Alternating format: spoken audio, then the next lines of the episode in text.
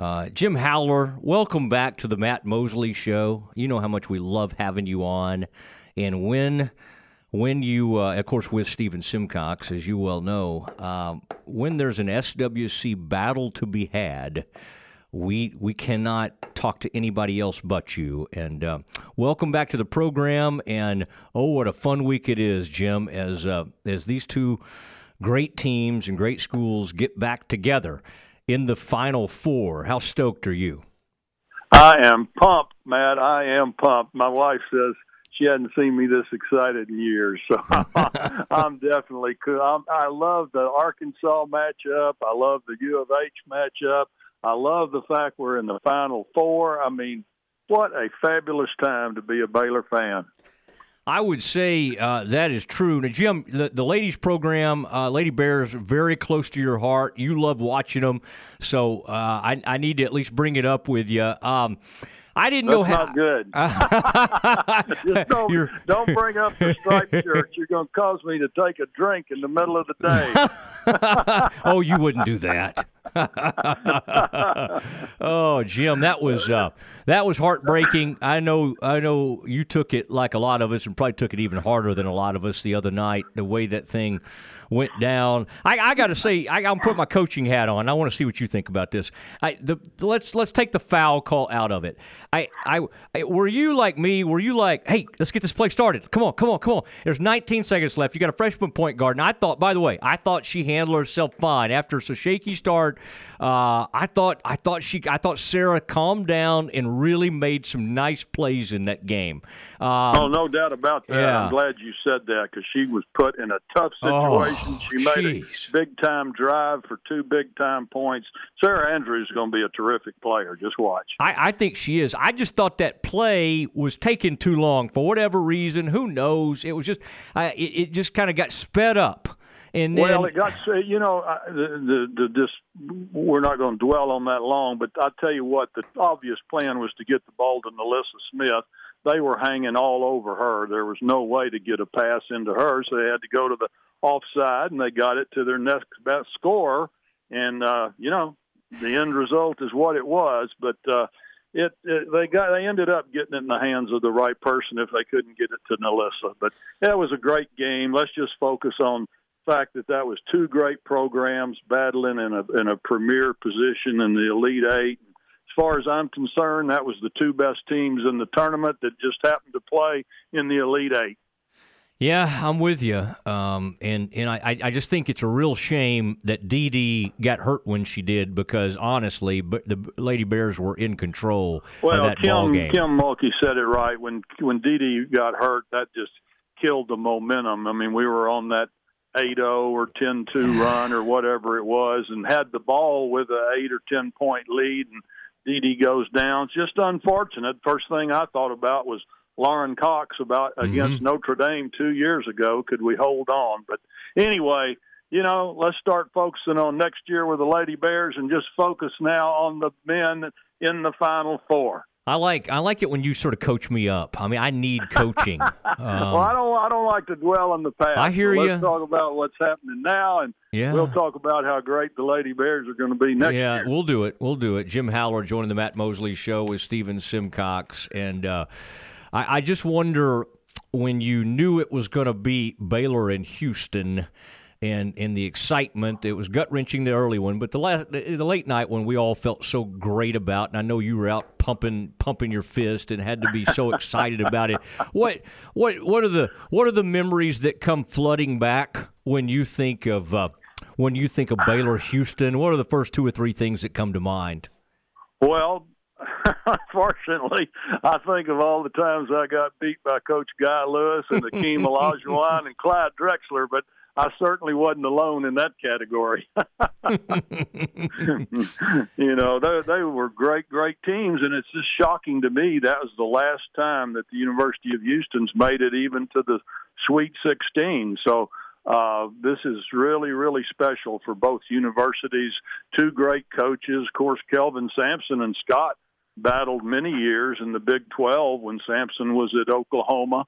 Uh, so there, there's just so many intriguing storylines in this battle, and I just love it for the state of Texas for basketball in our state that we've got two Texas teams playing in the Final Four obviously that's never happened before. Did did uh, did you and Coach Lewis ever uh, have any recruiting battles? Did you get someone he wanted, or did he get someone you were were you were you going after any of those high flyers? I went. I mean, I went after a lot of them. I got you know they went hard. They did. Now they went hard after Terry Teagle. They went hard after Vinnie Johnson. But you know uh, these kids are are better in certain situations, and both of those youngsters were better here in Waco and better at, at Baylor. But uh, I'd have to say, Guy V. Lewis beat me on more. or I tell you, he got a lot of players I'd like to have had. I'd like to have had Clyde Drexler. I mean, I could go on and on. Larry Micheaux. Uh, you you can go right down the list, but uh, Guy Lewis was a great, great coach and a great man. And uh, I remember playing tennis with him many, many times in the past. And my wife, Judy, always loved Coach Lewis. He was so polite and so nice. His image on the court did not fit him off the court. He was a real, real fine gentleman.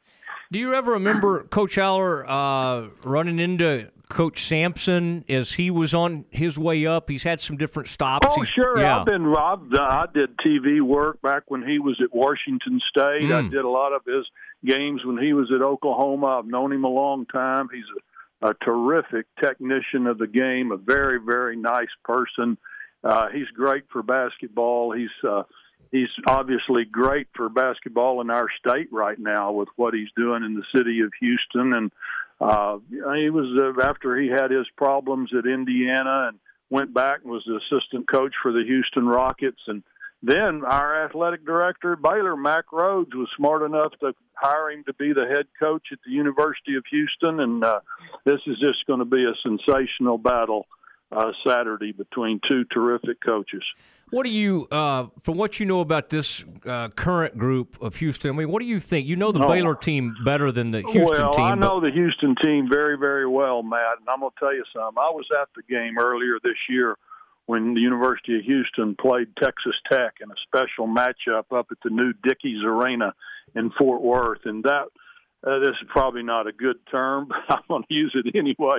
It was almost a bloodbath. It was so physical and so tough. At Texas Tech, we know how physical they are. Houston's even more so. Houston beat Texas Tech that day, I think, by 10 or 12 points. I mean, this is this will be the most physical team Baylor's played. Arkansas was aggressive. Uh, you know, Kansas obviously is very aggressive, but this Houston team, I've I've never seen a team attack the offensive glass like they do. That's definitely the biggest challenge for the Bears on Saturday is keeping Houston off the offensive glass. Isn't it isn't it interesting? Grimes, Sasser, a name we know well. That they he's oh, yeah. he, you know that family, the Sasser family is an incredible family.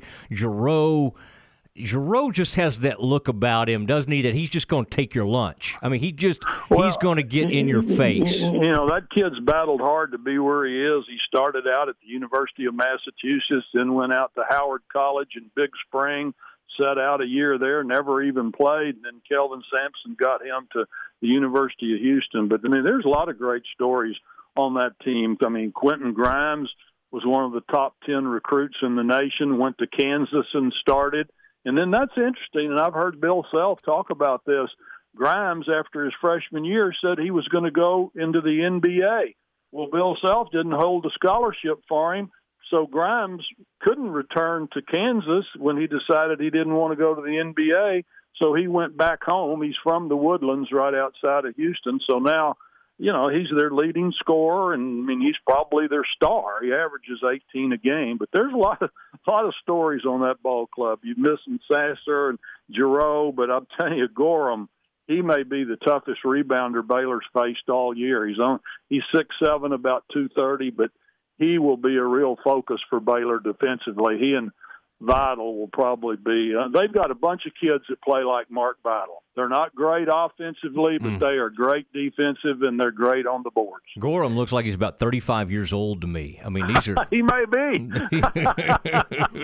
you never know nowadays. Oh, my. He, oh, he my is goodness. something else. But I mean, uh, this is just going to be a classic, classic matchup. And you know, you got great competitors for Baylor. We don't really need to go down the roster. Everybody knows them, but I'm telling you, this Davion Mitchell has gone up my list of all-time favorite players very, very rapidly with the way he's played the last half of this season.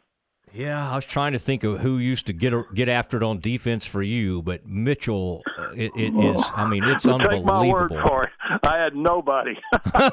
my, Michael Williams probably was the closest. Mm-hmm. You know, Michael made the All NBA defensive team a couple of times. Yeah, yeah. He he was great at stealing the basketball, but just consistent all ball, on ball defensive pressure I've just never seen anybody like Mitchell. Yeah, I don't recall Carlos Briggs playing defense like that. We'll leave it at that.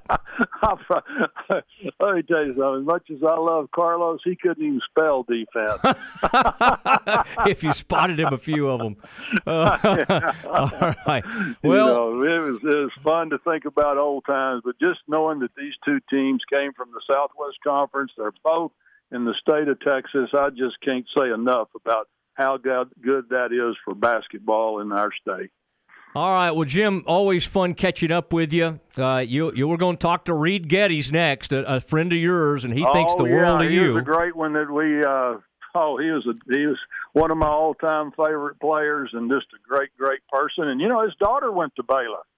Yeah. So, uh, yeah. So there's lots of things. Well, tell Reed hello for me. He's great, and uh, he'll give you a real good analysis. I'm too emotional about it. no, we love that about you. Um, All right, uh, well, thank you, you, Jim. Take it. Uh, have a good day, and uh, Stephen, I hope someday you get to see TCU in this place.